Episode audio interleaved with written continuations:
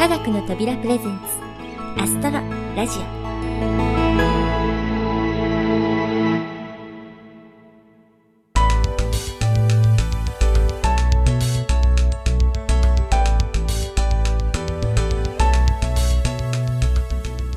皆さんこんにちは。パーソナリティの土屋ゆ子です。そしてよえー、皆さんこんにちは。科学の扉小林です。よろしくお願いします。ろしくお願いします。いやー小林さんついにやってきましたね。そうですね。足掛け10年。ついにこのアストロラジオ最終回がやってまいりました。はい。それもそうなんですが私ようやく2回目の明石市立天文科学館にやってきましたよ。そっちですか？いよいよ最終回だというなんか旅行気分じゃないですか。大丈夫いやいやですか？もちろんね最終回も本当にとっても大事なんですけれども、はい。やっぱり明石ってアストロラジオ的にも特別な場所じゃないですか。それはもしかしてあの人のことですか？ああいよいよわしの番じゃなワクワク。もちろんです。というわけで最終回を飾るスペシャルゲストをお迎えしております。あの人ことブラック星博士のマネージャーさんにしてここ明石市立天文科学館の館長さん井上武さんです。ガクはい皆さんこんにちは。明石市立天文科学館の井上です。井上さん大変ご無沙汰しております。今日はお忙しいところ押しかけてしまいましてすみません。よろしくお願いします。とんでもない。こちらこそアストロラジオの最終回にわざわざ足を運んでいただきまして、えーとっても嬉しいです。ほらほらほら！横でこそこそボケてるわしを無視して話を進めるんじゃない！恥ずかしいではないか。だいたいここは流れ的にわしの紹介だろうが！あらブラック星博士さんいらっしゃったんですか？仕方ないですね。というわけでブラック星博士さんです。くー久しぶりの土屋さんの通話聞くの。まあ後でいくらでもデレしていいんじゃぞ土屋さん。いやいやブラック星博士さんそれはあんまり期待しない方がいいですよ。最近はもうツ一本やりですから。何？そうなのか。まあアストロラジオも10年土屋さんも随分とあお年を。そこ余計な話はしない。させん。ませんたくもえー、っと気を取り直してここからは少し井上さんにお話を伺っていきたいと思います。そういえば井上さんこの春から館長さんにご就任されたということで遅ればせながらおめでとうございます。はいありがとうございます。なんとなくなんですけど館長さんってすごく大変なお仕事のイメージがあるんですが実際その辺はどうなんでしょう？いやそうですね。もちろんお責任というのは増えてきますけども、えー実はプラネタリウムの投影もいつも通りやっておりますし、えー天文講座とか、あはい。そういったところもやっておりますのであのお客さんとね触れ合う時間っていうのは今までと変わらずにあります。まあ、もちろんおちょっとね、えー特別な会議とかそういったものも増えてきましたけどもあのいろんなね、えーこれまで会ったことのないような方に、えー星の話を普及できるチャンスができてきたというふうに思ってますので本当にね、えー今やりがいを感じて頑張ろうと思っているところです。なんか前ね、あの99回の時に、えー長尾前館長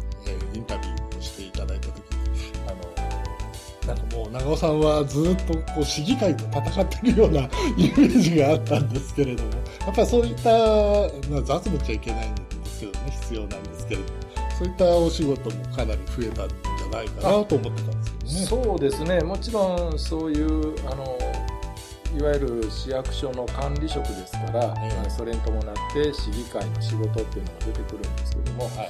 まあ長尾さんもね実はあのああ見えてすごくしっかりされててあのああ見えて怒られるんですけどいや実はね非常にあの丁寧に緻密に対応されてたんで、いあのまあ謙遜でねああいうふうな言い方されてましたけども、うん。あのまあそれの時のね資料とか見ると非常にその後の参考になってですね、でやっぱりあのまあそういう市議会の仕事も含めて、うんなんかね星の話をする場がね増えたなというふうに思ってるんですよ。発想の転換ですよ素。晴らしいですね素晴らしい。見習いたいもの本ですね。当ですねもう本あ当まあまあまあお茶でも どうぞどうぞはいありがとうございます。ね、もう本当大変なだけじゃなくて、もうやりがいがあるというね、素敵なお仕事ですよね。あーで土屋さん何ですかブラック星博士さんつまらない話で邪魔をしたら今度はグーですよ。グー。いえいやいやそろそろなあアストロラジオでのわしの活躍に話を移さんかな。あ井上さんばっかりでちょっとわし寂しいんだけどもな。そうですね。最終回ですしそろそろ振り返りも加えてお話をしなきゃいけませんねブラック星博士さんたまにはいいこと言うじゃないですか。あああそうじゃろそうじゃろ。やっぱりわし抜きにはアストロラジオは語れんからの。では小林さんからアストロラジオの10年をざっくりと振り返っていただけますか。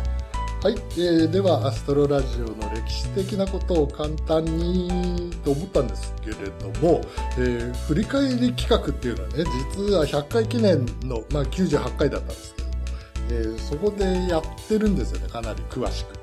えーというわけでこの辺はアストロラジオ第98回をお聞きくださいっていうことじゃダメですかね？ダメですねはいダメですじゃあせっかく井上さんとブラック星博士さんがお揃いなんですからなぜブラック星博士さんがアストロラジオにご登場いただくことになったのかそんな慣れそめみたいなお話を聞かせていただくのはどうでしょう？あなるほどね。えっ、と、じゃあ私から、えー私が初めてブラック星博士さんを拝見したのはね、えー2006年に名古屋市科学館で開かれた全国プラネタリウム大会でした。で当時プラネタリウム業界をなんかちょっと保守的かも、保守的かもと思っていた自分にとって、えーこれはなかなか衝撃的な出会いでしたね。えーこんな面白いことをやってる人たちといつか一緒にやりたいなと思ってたんですね。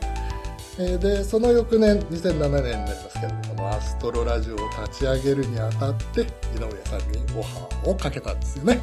えーあれは2007年に日立のシビックセンターで開催されたあ全国プラネタリウム大会だったと思いますね。えーえーと、まあ、あの時確か懇親会の後にこう声かけをしてですね、えー知らないおおっさんがいきなり声をかけてびっくりしたかと思うんですけど、ああの時正直、まあ、どんな感じで思われましたあいややはり面倒なことをね、お願いして。いえいえあのとってもねあのいい企画だと思いましたし私あのラジオがやっぱり好きなんですね。あの実は、えーこの仕事をしてしばらくしてアナウンスの勉強をもっとしたいなと思った時に地元のラジオ関西のアナウンススクールに通った時期があるんです。で、まあ、そんな経験もあってあのラジオで語るっていうのはとってもお魅力があってえあのとてもねあのもともとラジオの番組に出たいなっていうのがあったんですね。でまあ、こういうアストロラジオに出させていただいてで、えーやっぱりね反響があるんですね。例えばあの受験生のお若者がですね受験勉強の合間にあのラジオアストロラジオを聞いてで受験乗り切ったっていう話をね直に聞いたりとか。すごいですね。そうなんです。それからやっぱり覚えてるのはあのブラック星博士さんがはい。NASA の、はい。ね、ダウンロード数を抜いてえーアストロラジオがなんと科学医学部門で、えー第1位のお栄誉を勝ち取ったとはい。いう出来事があってですね、はい。でそれがまたニュースになって、えーテレビの取材まであってという、まあ、あのブラック星博士が世に大きく広、ね、知られる大きなきっかけになったと思うんです。であのその時の経験もあってですね今実は私とそれからブラック星博士はですねあの名古屋の ZIPFM っていう大きなはい。FM 局があるんですが、うんそこであのレギュラーになっておりましてえでその時のあのやり取りというのはこのアストロラジオで培ったあの謎のノウハウというのがですね謎のノウハウえー大人な事情ノウハウというのはですね あの非常にあの役に立っておりましてあのそんな意味でねあの私にとってはすごくこういろいろとあの、ね、活動の枠を広げていく大きなきっかけになったと思います、あーだから非常にね感謝してるんです。あーでも、怠け者のあのブラック星博士のよく言うことを聞かすことできましたよね。まあ全く簡単に引き受けておってしかしまあ井上さんは人使いが荒いからのわしも随分と使われたんじゃな。プンプンでもそのおかげで私とも出会えたんですけどね。何かご不満でも。とんでもございません。なのじゃ。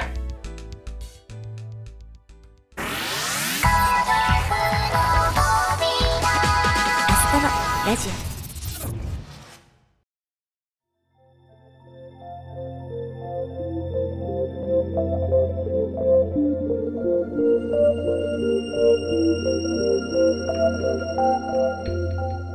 では、えー、お名残惜しいですが、そろそろお時間も迫ってまいりました。まずは、井上さんからアストロラジオを送る言葉などをいただけたら嬉しいんですけれども。はい。では、えー、歌を歌ったらまずいですよね。大丈夫なんですか？いやいやジャスラックに。ああ、そういうのはちょっとままずずいですね。はい。いやいや、某送ることがという歌を歌いそうになったんですが、そのために放送禁止になったら具合が悪いので、まあでも気持ちとしてはそういう気持ちですね。まあ本当ね、えーまあ10年っていうのはね、やっぱりとっても長い時間ですし、あの、実はそのこの10年間っていうのは、天文の業界で言うとね、2009年に世界天文年があって、ありました。で、2012年には金環日食を含めた大きな出来事があって、で、かつ、日本にとっては、えー大きな震災もあり、ね、いろんな、ね、出来事もあった。まあ、だからね、本当この10年というのはとっても濃密な10年だったと思うんですよね。まあ、その10年の時代を作ってきたというのはね、これはもう宇宙の歴史の中で消えない素晴らしい歴史だと思いますので、えーまずはね、このことに、あの、敬意を表しますし、あの、その時間を共にできたというのはね、私にとってもとっても光栄なことだと思ってます。本当にお疲れ様でございます。ありがとうございます。なんかもうそう言っていただけるとね、もう嬉しいですね。ちょっと胸が熱くなってきてしまいました。はい。えー、続いて、あ 仕方ないですね。ブラックホシ博士さんからもお願いできますか？うん。まあ、10年間な、あご苦労であった。まあ、簡単に言うとな、夏だからお疲れ様っていう感じだな。うん、まあ、な、太陽もキラキラ輝いてお疲れさんとかな、ああいう感じだな。まあ、何にしてもこれまで続けられたのもわしのおかげじゃな。あああまあ、アストロラジオがなくなるのはちょっと寂しいかな。どうせまた、なんか考えとるんじゃろ？さっきもなんか小林さん言っとったじゃないか。ほれほれ、白状しろちょっと待ってください、ブラックホシ博士さんからね。先に言っちゃダメじゃないですかね。では、その辺も含めて小林さん、お願いします。はい、えー、ブラックホシ博士には何でもお見通しということでね、えー、白状したいと思いますね。えー、では次の企画について、えー、ちょっと長いですけど、お話しさせていただきたいと思います。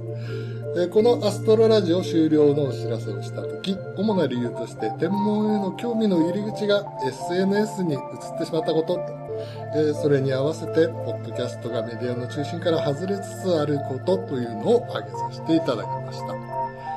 まそんな状況において、科学の扉が天文普及活動を続ける次のメディアとしてふさわしいのはと考えたときに、えー現状答えはほぼ一択でした。それは360度動画、えーいわゆる VR の世界です。まあね、えープラネタリウムに行きたくても、こう施設に、施設が近くにない、えーまたなかなか時間を取ることができないというプラネタリウムファンのために、いつでもどこでもちょっとしたガジェットさえあれば楽しむことができるというのが VR プラネタリウムのコンセプトです。えですので、高額な機材を使うのではなく、スマートフォンと簡易ゴーグルを利用するタイプのものを考えています。えーその内容についてなんですが、今のところ前半後半の2部構成を考えています。前半は当然外すことはできませんよね。えー星空解説です。解説される方やどんな星空をお見せするかは選択肢が多いので、えーまだまだ検討中なんですが、本題は後半です。えーこちらは星空をゆっくり楽しめるものをということで、えーなんとアストロラジオをミニコーナーとして復活させる予定なんです。ね えーまあ、コーナーパーソナリティはもちろん我々、土屋愛子さんです。ね。えー今までに比べて、えー時間は少し短くなりますけれども、また土屋さんの素敵な声を存分に楽しんでいただけるような内容を考えておりますので、えーどうぞお楽しみに。以上が科学の扉がお送りする次の企画、VR プラネタリウムの概要でした。今後の進捗は随時、科学の扉ウェブサイト、Twitter アカウント、Facebook ページなどからお知らせいたしますので、どうかお見逃しなく。スタートは、えー、まあ、1、2、3ヶ月ぐらいのお休みをいただいた後、えー、遅くても寒くなるまでには、考えております。今の形のアストロラジオは終わりますけれども、えー天文を気軽に楽しんでいただきたいという私たちの思いは、この VR プラネタリウムに引き継がれます。アストロラジオリスナーの皆様、長い間のご愛聴、本当にありがとうございました。そして VR プラネタリウムをよろしくお願いいたします。はい、ざいました。VR プラネタリウム、私も頑張って務めさせていただきますので、皆さん、ぜひ応援よろしくお願いいたします。それでは、締めくくりはいつも通り、エンディングテーマコレクションのコーナーです。こちらも最後のエンディングテーマ、シークレット・オブ・ラピスです。この曲は、ラジオドラマコーナー、国立特務天文台の出演者3人で、ボーカルを担当しました。まずは音楽制作集団ディープフィールドからシンガーソングライターのコヨさん、ボーカロイドの青木ラピスちゃん、そして私、土屋ゆ子です。作詞は小林さん、作曲編曲はディープフィールドさん。アストロラジオの最後を飾るにふさわしい希望にあふれた元気なポップチューンです。では、今回のシークレット・オブ・ラピスクレジットの後にお聴きいただこうと思います。というわけで、アストロラジオ最終回、スペシャルゲスト、明石市立天文科学館から、井上武さん、はいありがとうございましたブラック星博士さん、あ、あ、あ、ありがとうなのじゃありがとうございました。ちょっと待ったお、なんだ、その声は私たちもいたんです。うん。私たちは機動生態守護戦者。明石の時を守るため、そして綺麗な星空を守るために戦う。私は守護戦者レッド。青い地球を守るため、良い子の笑顔を守るため、毎日頑張ってるんだ。私は守護戦者、ブルー。うん、この二人、なんか出番は今か今かとずーっと待ってて、ここまで来てしまったんだな。ああ、そうだったんですね。うん。もうちょっと早く来てほしかった。まあそうだな。ああまあ控えめの二人だからな。守護戦者さん、本当にありがとうございました。ありがとうごありざいましがとうございた。ました。あではそん、えー終わりになるその前に、えー10年の長きにわたってこの番組のパーソナリティを務められた土屋さんから最後のご挨拶をお願いしたいと思いますがよろしいですか？はい、ありがとうございます。そうですね。10年って聞くと、本当に長いなとか、すごいなって思ったりもしますが、うん、なんだろう、本当にあっという間でした。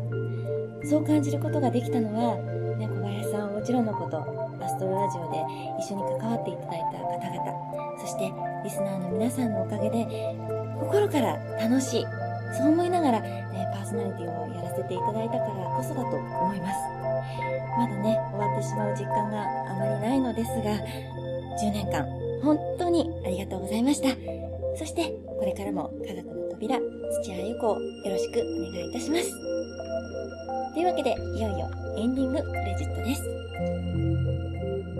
この番組は、制作、コムビルド、脚本、アルファボル、協力、明石市立天文科学館から井上さん、ブラック星博士さん、守護戦者の皆さん、ありがとうございました。ありがとうございましたありがとうございました。続いて、アイスタイルプロジェクト株式会社スタジオディーンから宮本さん、秋田さん、ありがとうございました。ありがとうございましたはいそして、音楽制作集団ディープフィールドから斉藤さん、小代さん、ありがとうございました。ありがとうございましたそして、そして、企画制作、科学の扉、小林さん、お疲れ様でした。はい土屋さんもお疲れ様でした。VR プラネタリウム、頑張りましょうね。はい。よいしょ以上、お相手は私、土屋ゆ子でした。それでは皆さん、また星空の下でお会いしましょう。ーありがとうございました。ありがとうございました。お疲れ様でした。お疲れ様でした。はい、お疲れ様でした。はい